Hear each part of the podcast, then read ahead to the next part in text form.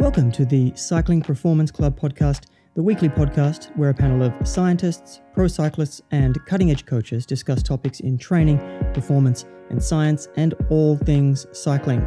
The show is co hosted by Cyrus Monk, who is a professional cyclist and cycling coach, Dr. Jason Boynton, who is a sports scientist and cycling coach, and then there's me, Damien Roos, a professional cycling coach. In this episode, we're talking about everything critical power, the well studied performance metric, and a heads up. This is part one of a two part series on critical power, where we cover the history, its relationship to thresholds, testing, accuracy, and the power duration curve. To help us, we invited another Jason onto the show. And the first thing we had to sort out was how would we distinguish between the two Jasons? I think it's funny too that our names are so similar. So we got Jason Bartram and Jason Boynton. Yeah. Do we, do we have a code for the podcast or what? I don't know. We were try- actually trying to think about that. Do you have a nickname? Just go some initials, hey? Go JB. All right, JB. That's my initials. Yeah. Now that we've got that sorted, who is JB? Well, his full name is Jason Bartram. And if you track down this video clip of the 2019 UCI Women's Team Pursuit World Championship, Midway point to the final lap, and on the line, I think it's going to go to Australia again. Great Britain close the gap. you but see a happy coach with what looks like relief rather than all out celebration. But Jason was part of many wins, not only as a coach, but also as a sports scientist with Cycling Australia. He's currently finishing off a PhD in critical power, so was the perfect person to ask onto the show. we actually met at the high performance unit in Adelaide for one of the World Tour academies, and we had a lot of interesting conversations there. Also, we met again when you came to ECU. I couldn't remember which way around it was, which one was first. I think because it was 2016 was the World Tour in February. But that was actually really interesting because it had the whole was ECU, a lot of the people from the high performance unit, and then also there was representation of Green Edge there as well with Marc Quod. So yeah, it was like the who's who's of cycling performance in Australia at the time. And a little bit of background why we're doing this is because one of the episodes that we did have, we were talking about critical power and I was at a point where I just kind of wanted to transition away from the kind of training peaks model with FTP and get into something that's more science based because I know like there's so many papers out there around critical power and then it describes the physiology that happens above and below it and you can't really get that with FTP. Uh, and then also there's the addition of having W prime calculated with critical power. So that's also a really kind of interesting thing to me. And basically my history with critical power is that one of the bigger labs that does research around critical power is Andrew Jones's lab. And I've seen him present and I've seen Skiba present and I've seen uh, Anni, I can't remember how to pronounce her name. Vanhatalo. Yeah, Anni Van, Vanhatalo. I've read it a million times. Uh, and then I think Mark Burnley's in there. And then uh, Andrew Jones's supervisor is David Poole, I believe. And so he's on papers with them as well. He's he's a guy from the UK that's in uh, Kansas now. But that lab is a very physiology based lab. Even though it's an exercise science lab, it's much more on the basic side than what your stuff is. Your stuff is very applied. So I've been reading papers on it for 10 years, but I, I've just, it's kind of tapered off, especially when I went through my PhD. So now I'm kind of ramping it up and did a bunch of reading on it. And this, so this is going to be, I'm really happy and grateful to be able to have this conversation with you today and kind of help me direct my practice towards that and kind of get some of the finer things worked out. And hopefully the listeners can take a lot away from this, or is, is something to, to as a reference, more or less. So yeah, so just a quick overview of critical power. Hand that off to you, Jason, without getting too much into details. Critical power, power duration curve, W prime, W prime balance. Where this whole concept originates from, there's a paper that I love reading, which is by a guy called A.V. Hill back in 1925. He, he published this paper, and it was it was mostly around uh, looking at world records in, in different different events. And you know, he, he plots all these different events from rowing, running, swimming, cycling, and shows this beautiful curvilinear relationship and and he starts to ponder about you know why that might be the case, um, and he lays down some kind of physiological uh, underpinnings that that he thinks kind of causes his curvilinear relationship. Um, and he he doesn't give it the definitions, you know, of a, a, critical power model, but that's really where it started off. And so I guess it's this concept of um, how fast could you go for a certain distance, and then if if you wanted to make that distance longer, uh, how much are you going to have to slow down, or if you're going to go shorter, how much could you speed up? And so it's describing that work capacity for a for a certain amount of time. And the most basic versions of the models are, are, are these two parameter models where you get this kind of uh, aerobic themed uh, parameter of critical power and an anaerobic themed uh, parameter of W prime, and, and mm-hmm. one being rate limited, so our critical power, one being capacity limited, our W prime. Uh, mm-hmm. and gluing them together, it's this nice little concept where if you work over your critical power, you're using up this kind of finite bucket of W prime. And once that gets to zero, that's that's uh, volitional exhaustion or task failure. Yeah, that's a good, really good description and a good history of it. The only thing I have to add in context of past uh, episodes that we've had is that critical power is that separation between the severe intensity domain and then the heavy exercise domain as well. So, and then that gets into like what happens in those domains and how the physiology works and uh, and those domains and how they differ. But it's kind of this separation point is one of the things I find interesting about that. And I kind of look at it and how the physiology reacts on above it and below it is one of the things I like to kind of think about to put it into context. Another thing that's kind of interesting to me about the whole critical power model, and you brought in the hi- the history of it with the with the athletes. You know, my background is in cell biology, so I did you know zoology and all that kind of stuff. And it's what's interesting is it's not just with humans right? It's with animals as well. Animals have yep. their own critical power curves. So this is not just humans. And then the other thing that's kind of interesting to me about it is every kind of muscle system would have its own critical power curve mm. as well. And so you know you're a hand grip model right or biceps or in this case, cycling. Each one of those can those durations and intensity can be, be described through these critical power models, which is again really interesting and kind of takes us back a, a step, especially people that maybe know about critical power type models through something like Training Peaks and WKO5, but without having to kind of read some of these papers out of Jones's lab where they almost every single time have a historical context or a, a, context in nature or something like that to kind of bring the reader into it. The census is a measure of threshold. We had an episode earlier on all the thresholds, but we didn't get very deep into critical power. This is uh, especially around the W prime and the W prime balance thing. But we will kind of bring up some of the aspects that we discussed in there. And one of the things is critical power is different than FTP. And so the classic definition of FTP is, you know, the power that you can hold for about 60 minutes. And then there's that 0.95 conversion factor for 20 minutes to get that. And the unfortunate thing about doing a 20 minute test is yes, you can kind of estimate your quote unquote your thresholds with one test, but then you don't get that W prime measure out of it. And there's was research done out of Jones's lab that describe that like W prime has nothing to do with that that five percent or whatever.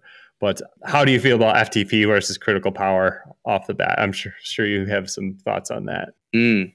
I think in the world of cycling, FTP has its place. Uh, mm-hmm. If if you're lucky enough to work in high performance, uh, I don't feel like it's really that that useful a metric for you. Um, at the end of the day, like we know that energetics you know is is is never purely one energy system right it's always a combination mm-hmm. of multiple systems mm-hmm. and so to think that you could ever use one test to to give you insight into multiple energetic systems you never know the relative contributions for them in, in terms of if you're just doing a single you know it's like a 20 minute work piece mm-hmm. so it, look it's long enough that that it, the errors are n- not going to be huge but they're always going to be there um, so mm-hmm. myself mm-hmm. and yourself might both do a 20 minute work piece. I might do mine more aerobically than you. we might get the same overall power, but realistically, that that's it's not the same threshold for both of us. And then the relationship, there's that relationship between FTP and maximal lactate steady state. And we discussed that in the last episode. But I think based on a few papers, my impression is is critical power, even though there's research out there that shows that you can't really associate critical power with time to exhaustion like you can supposedly with FTP or the old definition of FTP. It seems to me that the average critical power in one study was around 23 minutes or so.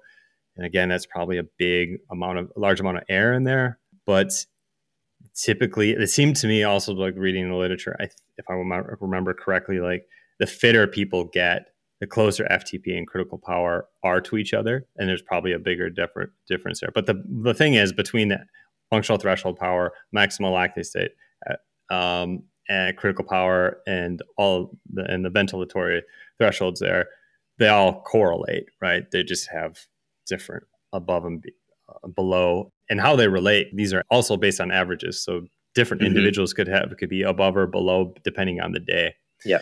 But um, I also want to bring up modeled FTP really quick, and the interesting things that about that is the deeper you look into modeled FTP, you're like, hold hold on, this isn't really FTP. They're basically, I, maybe this is a bit hard, but it seems like they're co-opting critical power. Do you have yeah. thoughts on modeled FTP or? Yeah, yeah. I mean, is he's chuckling there? Yeah, I've definitely, um, I've definitely used it at points in time. Um, uh, WKO4 was was my world when I was mm-hmm. um, didn't quite make it to WKO5. Um, but no, yeah, the, you, are spot on. It, it's it's. I always think Training Peaks do a pretty good job of putting some kind of background science and rationale behind what they do. Mm-hmm. Um, they always get this debate that kind of like things aren't validated or they're not proven mm-hmm. in, in, scientific literature. But I think there's some pretty good logic behind what they do, and I think this is one of those cases where it's it's it, it's not a bad metric to use. The thing with these modeled FTPs is the same thing as what we can touch on on critical power later, but it's to do with the data inputs, right? Mm-hmm. If you're trying to model FTP off of data that doesn't contain maximal efforts over enough span of durations, you, are going to get a, a garbage measure. Yeah, and we've discussed it on the show prior about Training Peaks approach to things, and it's definitely utilitarian. It has its utility.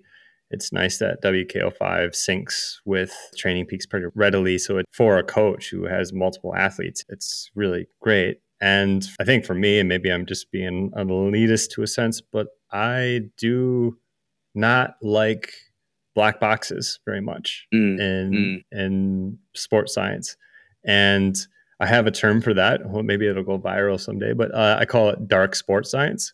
The dark side. Yeah, so like it's like the dark web, right? So, for example, when you finish a ro- a ride and your Garmin kind of spits out like you need this many hours to recover, or this is your VO2 max. You're like, wait, there was no tubes hooked up to me during this ride. How how do you know my VO2 max? You know an approximation. I don't even know I'm, how you calculated I'm, it. I'm pretty happy with my my Garmin at the moment. Thinks that I can run a three hour marathon, so I like Solid. it. So you'll Solid. take it. take it. Yeah, yeah, definitely.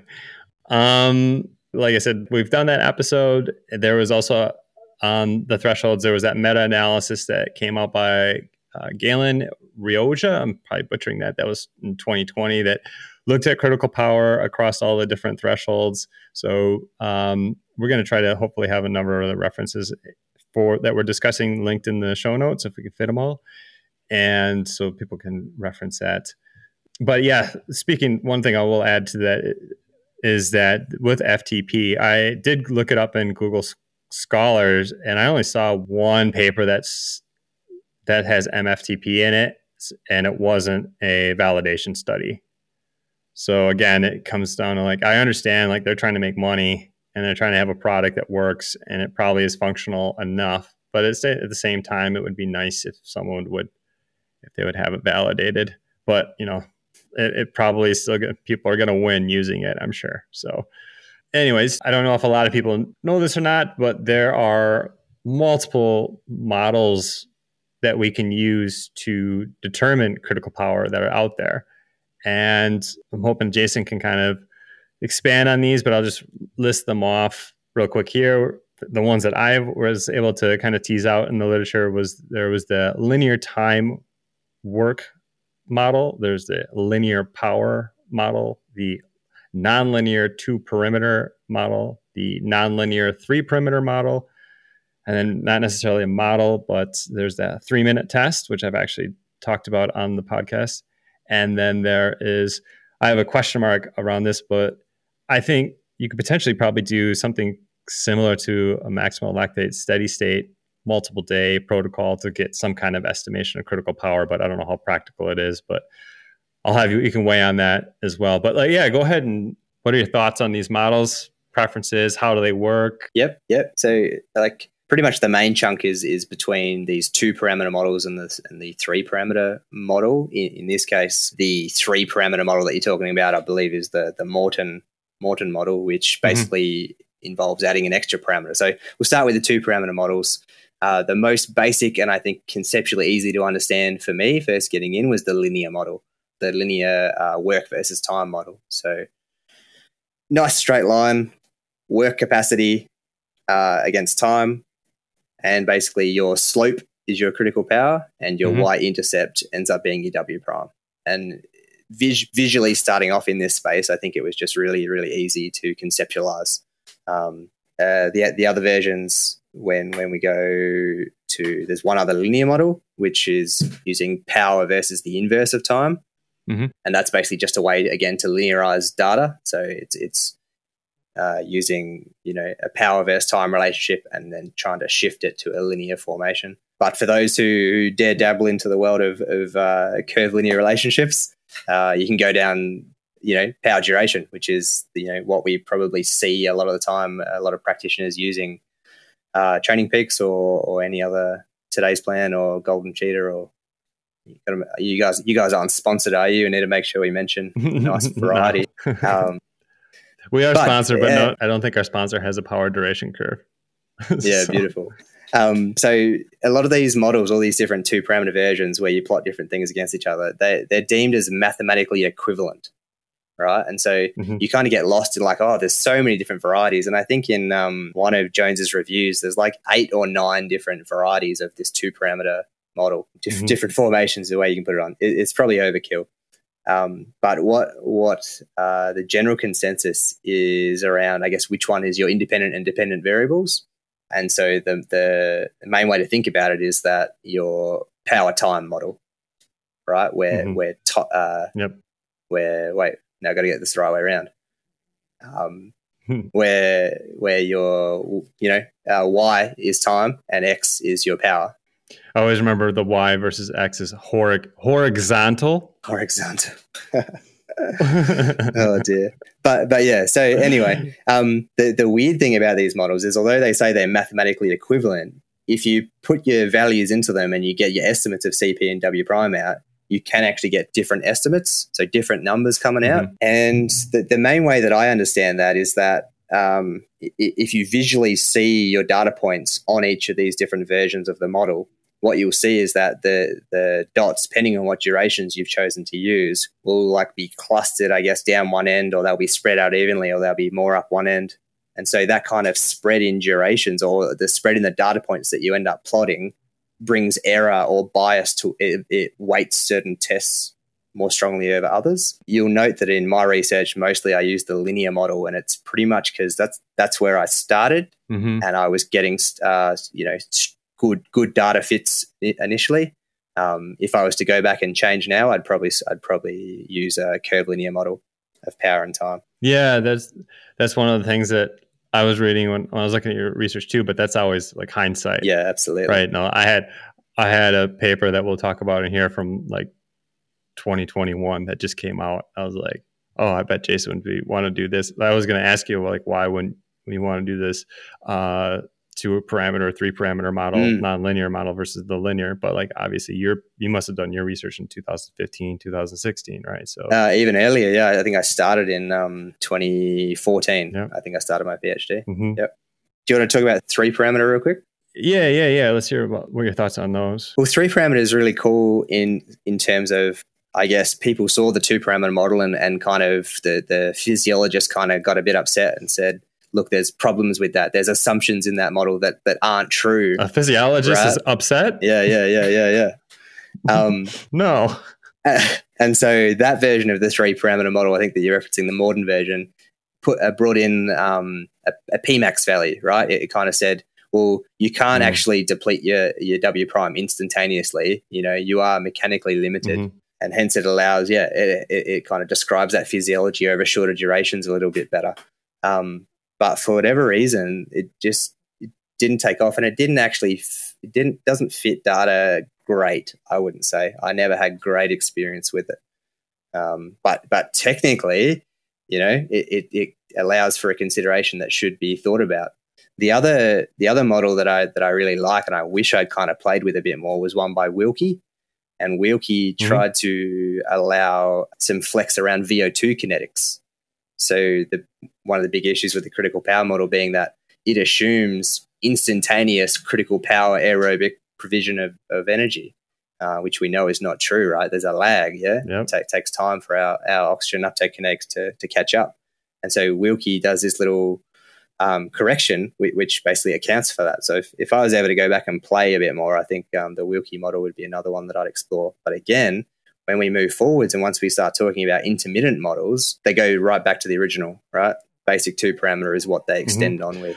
And I think we'll talk about best models, but probably once we go through the W prime stuff, because then you because there's some models that are better for W prime, some models that might be better than for critical power. So we'll hold off on that a little bit. Hey, Damien here. We want to help you make the most of your cycling performance in 2022. And to do this, I'm asking you to fill out our annual listener survey. You can find it in the show notes, and it will only take a couple of minutes to get through but it will make it much easier to get right to the heart of your performance problems and make sure 2022 is a great cycling year for you. So please check it out. In fact, you could even pause the show right now and get it done. There's also a small gift waiting there for you. Thank you, and now back to the show. Let's talk about some practical considerations for measuring critical power. It's pretty common to do it in a lab and you would set it up maybe you know the shortest durations i've seen between tests would be like a half an hour a lot of times they'll do it day after day and your experiences with the track right so the track seems to be like this middle ground between proper outdoor field testing and the lab. And so what are some of your thoughts about taking it from the lab which i know with your research you know you were they did it on their own bikes with with a wind trainer type setup i think. Yeah. But it was still basically technically a very lab based type of test. And so what are some of the, just some of the practical things in just terms of having someone do this outside of a lab yeah some some things that you think some caveats that you think they should be uh, or some always some suggestions yeah look um, i mean at the end of the day i think we overcomplicate this stuff a little bit uh, like a lot of the initial mm-hmm. research was constant work rate tests. Uh, so, you know, you're thinking like a, a, load bike of sorts, fixed power output, and exercising at that power until task failure. All of a sudden, we go out into the road, and, and it kind of simplifies a little bit. You know, it's like, oh, do as do as much power as you can over this duration. But anyway, sorry. At the end of the day, what's most important is that the, the athlete is fresh at the start, they're highly motivated, and then they complete an exhaustive effort. They're, mm-hmm. they're kind of the three things you want to tick. So there's some arguments around, I guess, time trial position versus uh, road bike. You could mm-hmm, even talk mm-hmm. on track bikes about fixed gearing versus a road bike and the ability to change gears. But for me, I tried to make sure I always thought about it as adopt a position which allows you to fully express your energetic capacity. So that was mm-hmm. that was the kind of the way I, I would approach this testing. So how, how do you let the athlete express as much of themselves as they possibly can?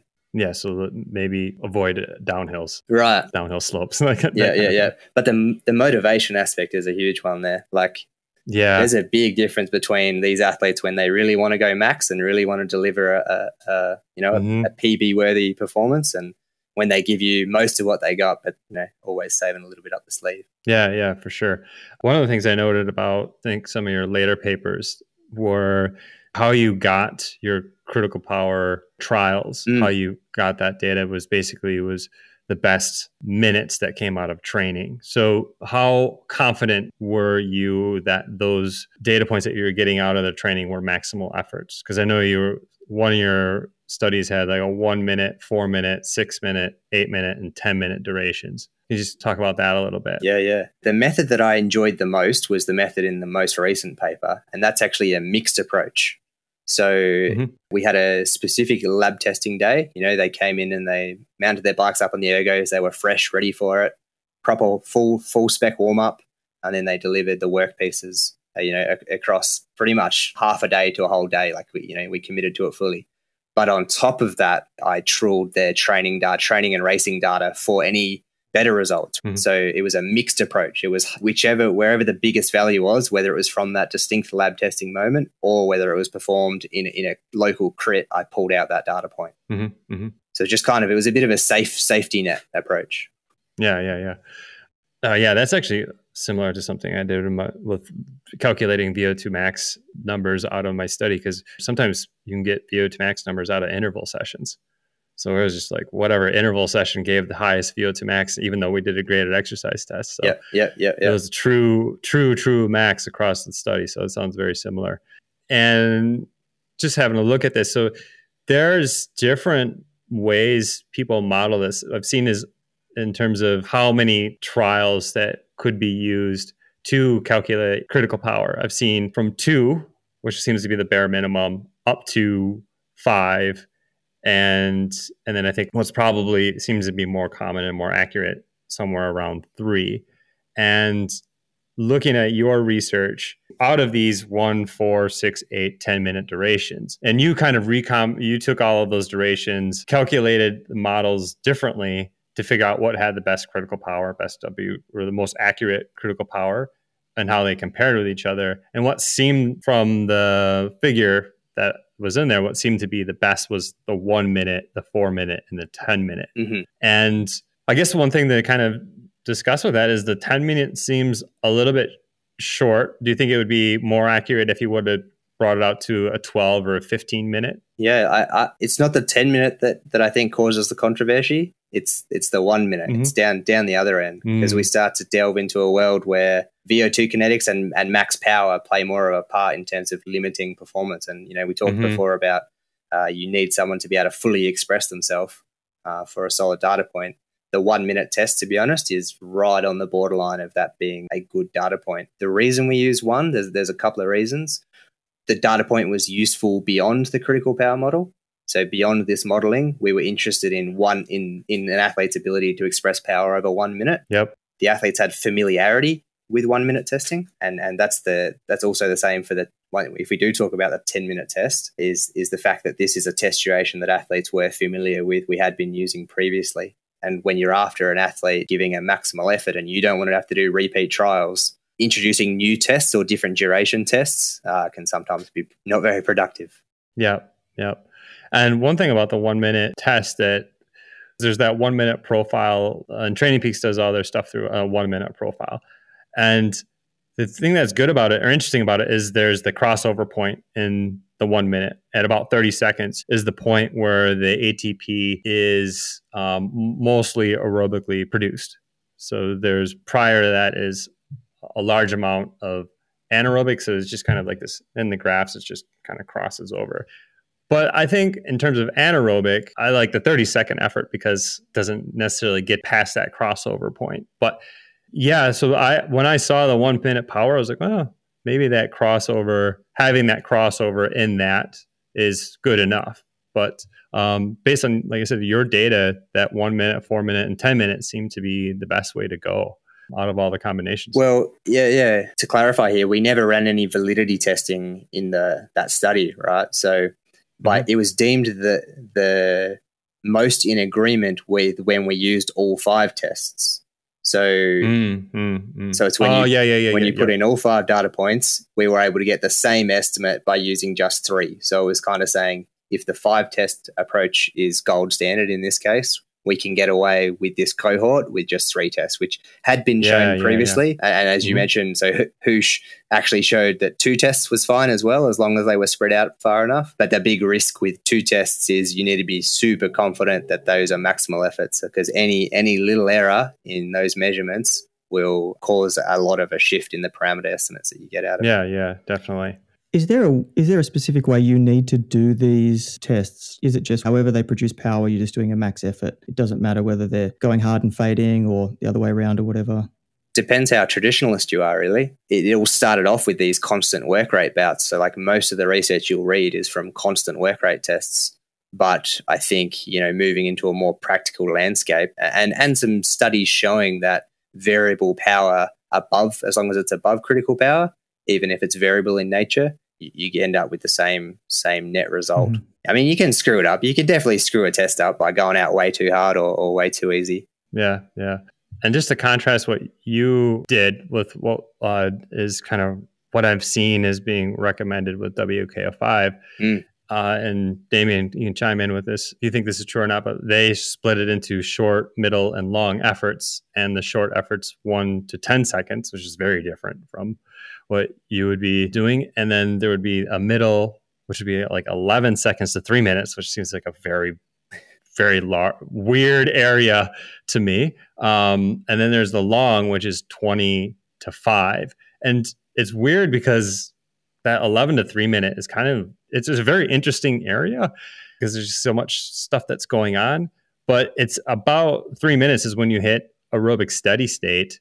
And they don't have anything that's like a three to eight minute effort which seems very weird to me because if you read a lot of the kind of steady state literature that's used to kind of devise the lengths that we should be using for intervals, it's usually around like three to eight minutes, you know, for those times uh, at VO2 max power and stuff like that. So it's interesting. I'm not going to say whether it's good or bad either way. Um, Damien, so is this kind of jive with your use with the WKO5 MFTP model? And Yeah, I can give you like the practical sort of side of it as far as like technically what the recommendations from Mhm. those from those guys are. When you're first setting up the model, you're putting in the baseline testing across just whatever you want, the standard measures or whatever. Um, these ones here, they're variable in their time because the recommendation is when you're looking at the power duration curve and then over the top of that you're overlaying your mean maximal power, you're looking at the gaps. So any any mean maximal power that's not keeping up and it's the difference. Mhm, yep, And so it's it can just it can vary depending on where the athletes are. So you're just trying to bump those powers up so the whole curve itself stays accurate. That's from the practical side of things, yeah. Yeah, and I and I I've noticed that most of my athletes they're pretty good around that 3 to 10 12 minute mark in terms of and I think it has to do with living in Perth and just having hard climbs around that around that duration.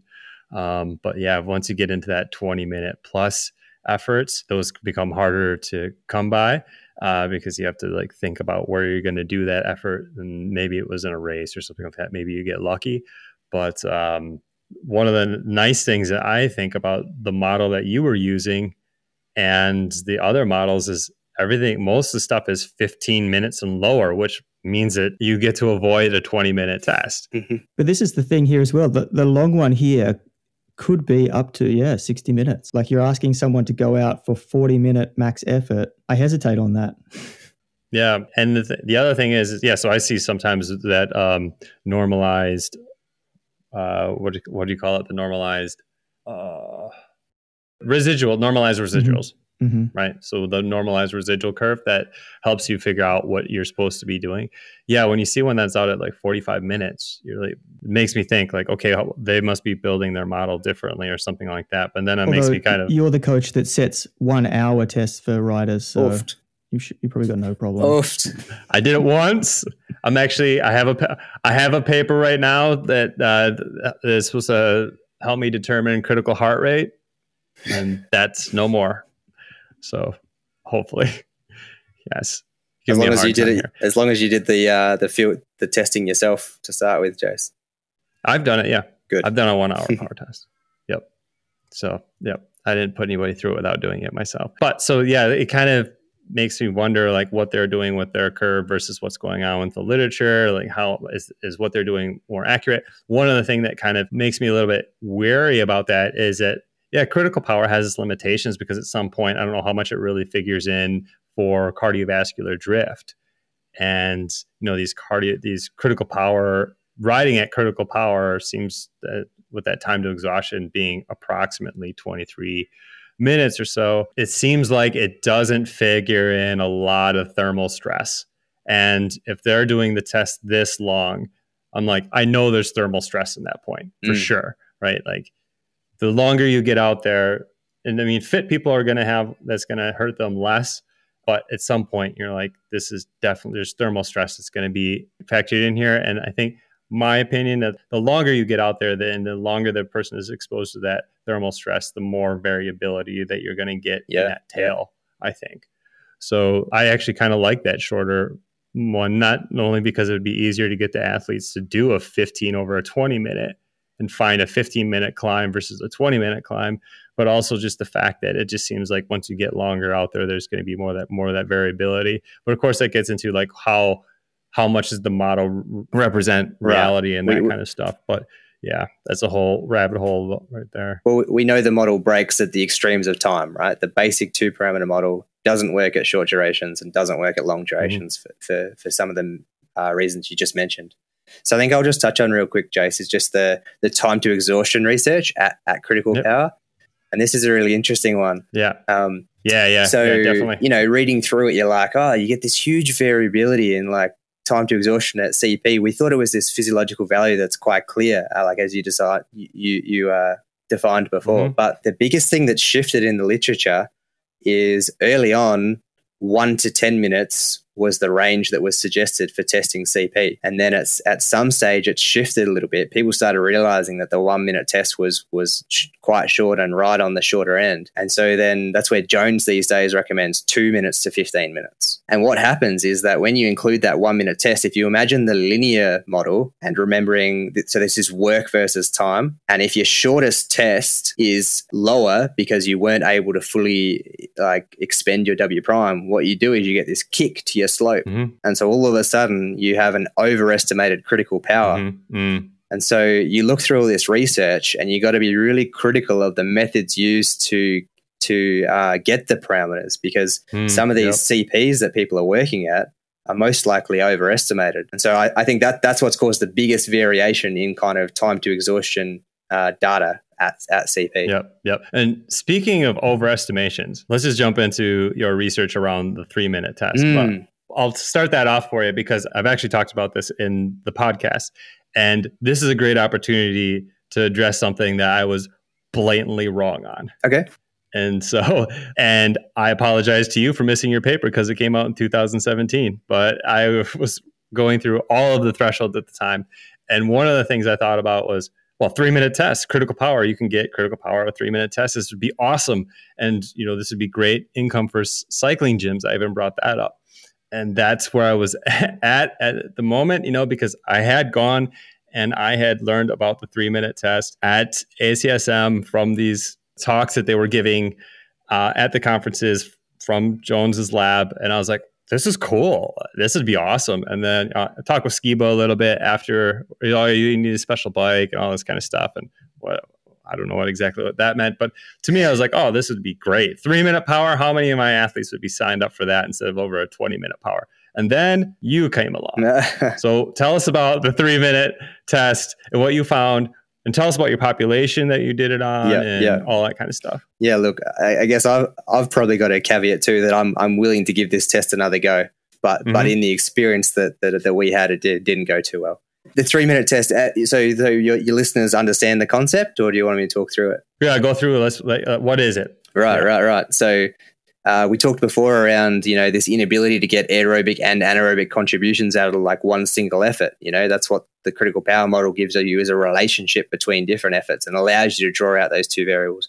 This concept is uh, yeah, it basically is, is a solution to try and pull out both aerobic and anaerobic parameters from one single test. And straight away, I was like, nah, this can't, this can't be right. This can't work. But it starts off with the maths. So if you actually, if you write down some of those two parameter models, mm-hmm. what it suggests is that when you run out of W prime, I like to just call it volitional exhaustion or task failure. But what the model suggests is that you can actually hold critical power still. It's not that you're exhausted, it's that the highest power output you would be able to continue with is critical power. The, the way the three minute test works is that you go all out, you, you basically attempt to exhaust your W prime at some stage during the middle of the test and then hold on for dear life.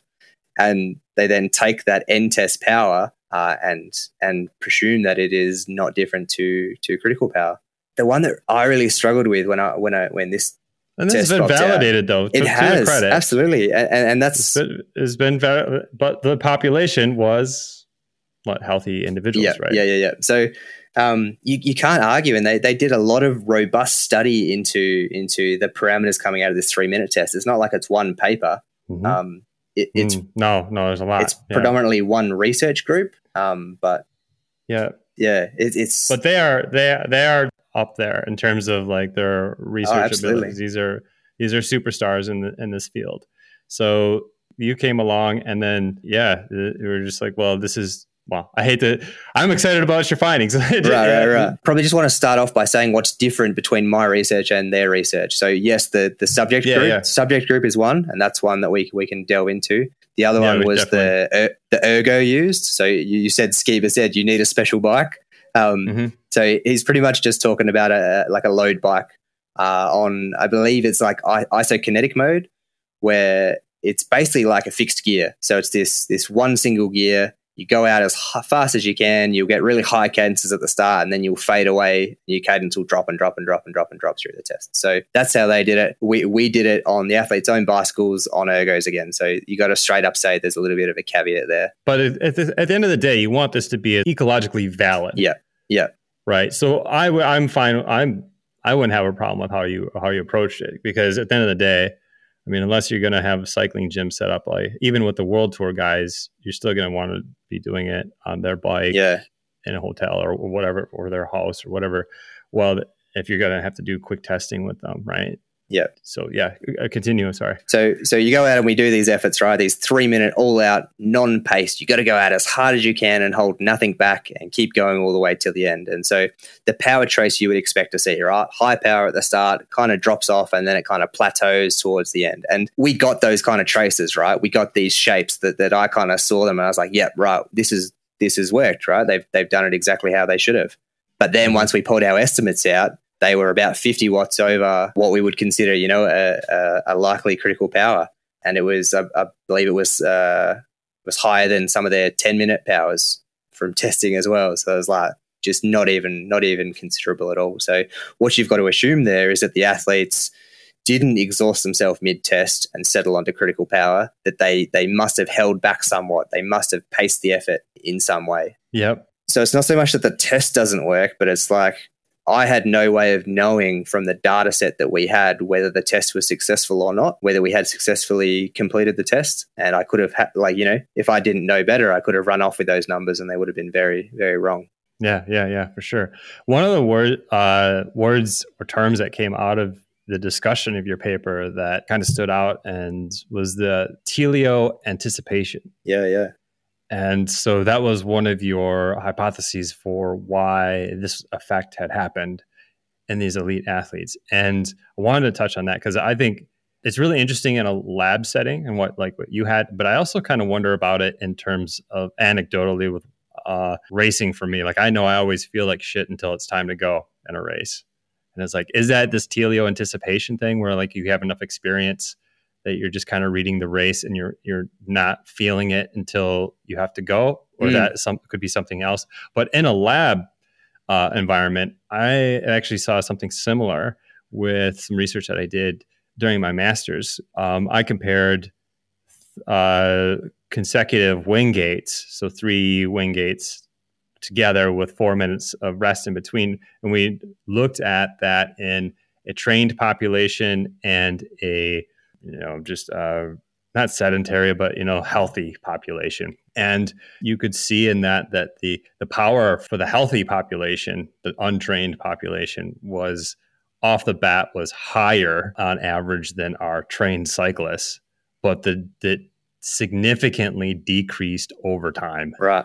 But what we were seeing with the 30 second, even though they were told, do not pace this, put in these efforts as hard as possible every single time, I don't think there was a significant decrease over the power across the trained athletes.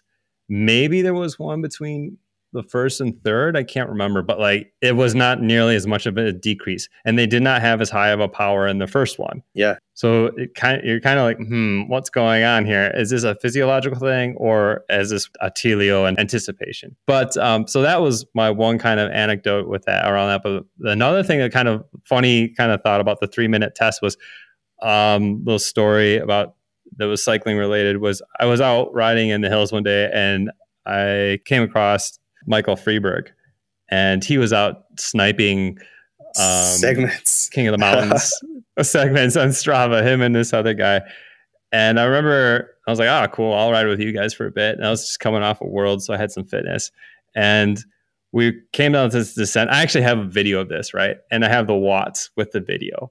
So he comes down and we're climbing out of the weir. So it's like a five minute climb or whatever. So I'm sitting on his wheel and I'm sitting like at 400 watts or something like that for three minutes, just holding it, holding it, holding it, and then he just like stood up on this hill and rode away, right? Like, and there's he's got kilos on me, right? And he just well, this obviously he's a world champion, right? And and a former uh, national road champion in Australia, so he's obviously super strong. And so I'm doing whatever I can to hold on his wheel. Finally, I just blew up, and then I looked down at my watts and I was just like spent and I was like 320 that's all I can hold that must be my critical power. There you go.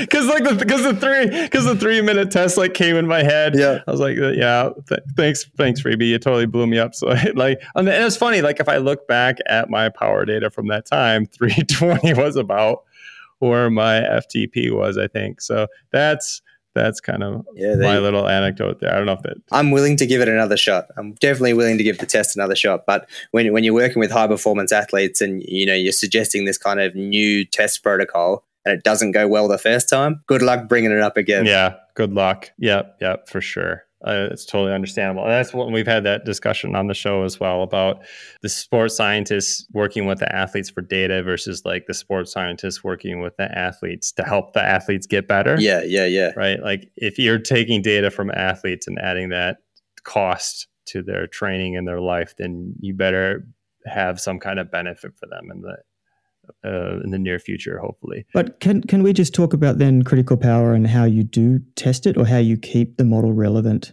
over time? Do you have to do the same tests? Yeah, that's a really good question. Right. Yeah, yeah, yeah. Um, so the biggest, so as we said before, we, we kind of talked about the fact that the durations that you choose impact the variable that you get on the other side.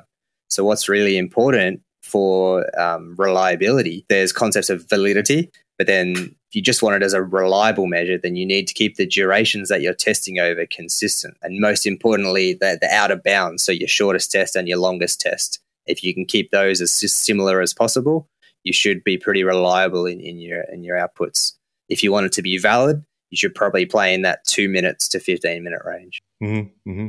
But we don't know what's going on with WKO5, so that's that's that's the hardest part about yeah. WKO5. So so yeah. one approach I used to the black box approach I used to use was I guess similar to what what um, you mentioned with WKO5 having a short, medium, and long recommendations. My times were a bit different to that, but what I used to do was you know you, you just use the charts to pull out MMPs, but you have a, a, short range and you're looking for their best MMP in that short range, a medium range, you're looking for the best you can get there, and then your long range. And if you ever look at in a in a time span or a window. So, say over the last month, mm-hmm. the say you were using uh, ten minutes, right? Let's just stick with ten, and you look at that ten minute MMP that that's in the training data, and it's quite low, and you're like, oh, like some coaches look at it and go, oh, oh, hmm, yeah, they're not very fit at the moment. But then I go, oh, yeah. hold on a sec, have have you actually exposed this athlete to to a situation where they were exhausting themselves over exactly. ten minutes, right?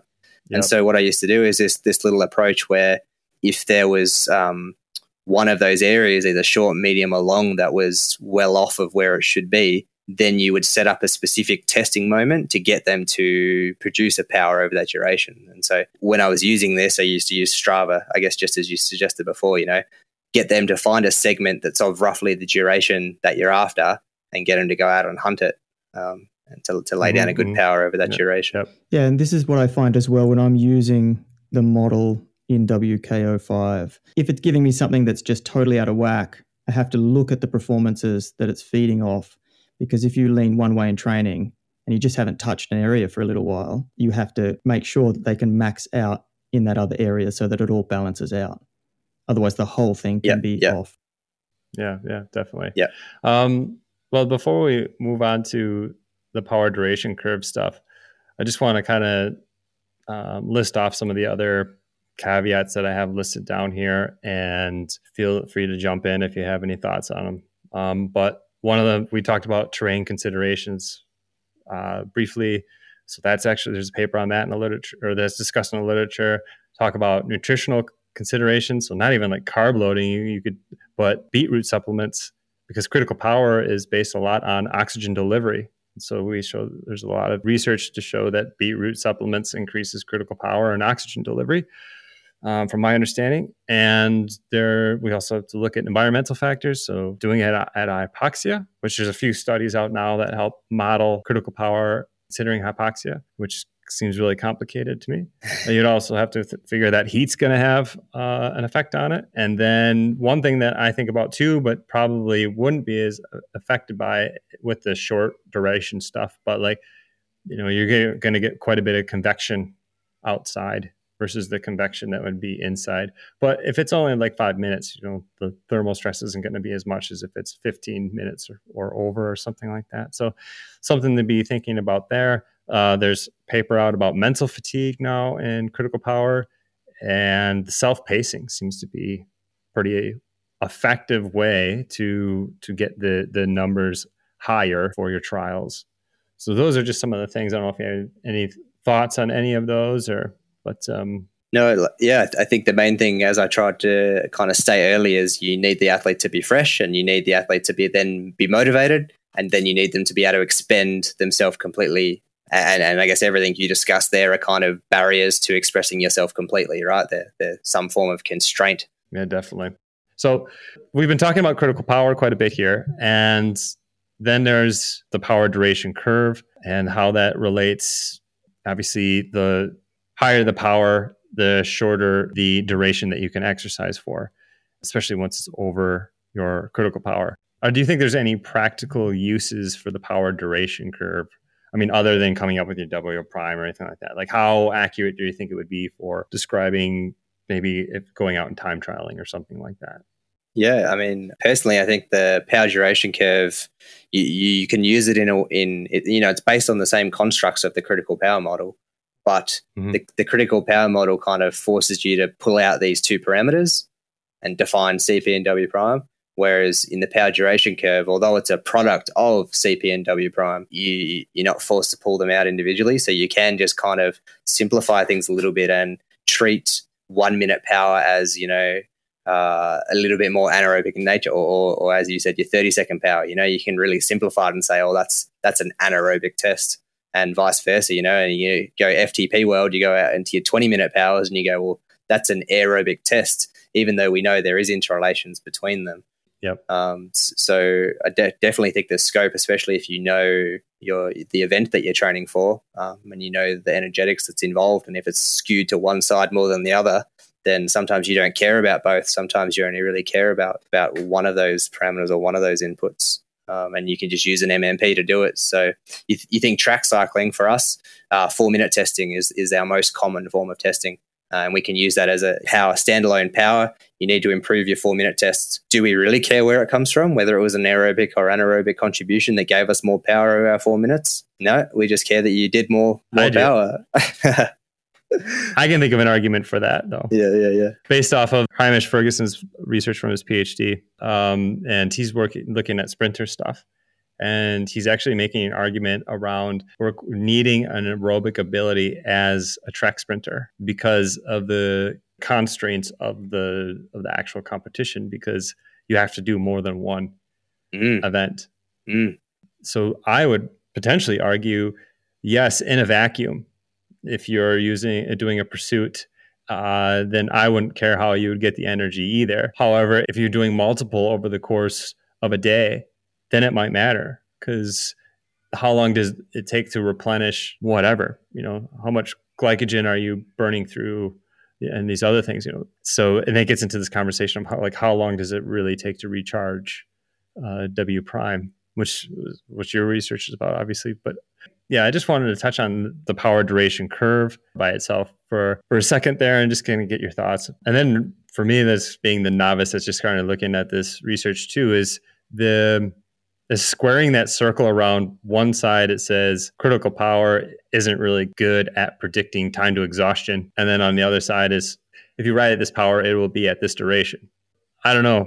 Do you have any thoughts on that? Am i looking at it the wrong way yeah it's all about where the model is good and where it's not good and mm-hmm. i'd say if you get your parameters well and you play in the bounds of that kind of two minutes to 15 minute range it's going to be pretty good at, at, at predicting your, your mmp personally. That's that's my belief. Mm. And that could explain why WKO5 has those longer duration efforts to kind of make sure that their model is accurate for people who are doing longer duration stuff. Well, I, mean, I think I yeah. think they've got to they've got to suit the, the mass population, right? Who aren't going to mm-hmm. have the nuances to think about. Oh, what are my model inputs? They need a model that's super robust that can handle just splatterings of data of various training, depending on what what their uh, thousand dollar a month coaches have prescribed them. Yeah, yeah, yeah, for sure.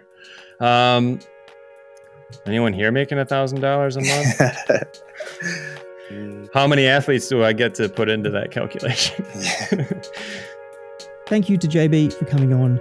You will find part two of Critical Power, where we cover W prime, W balance, practical considerations, and technology, plus JB's final thoughts and after sitting with Critical Power for so many years, his answer might actually surprise you. And to wrap up here, please help us out by filling out the survey mentioned earlier on in the show.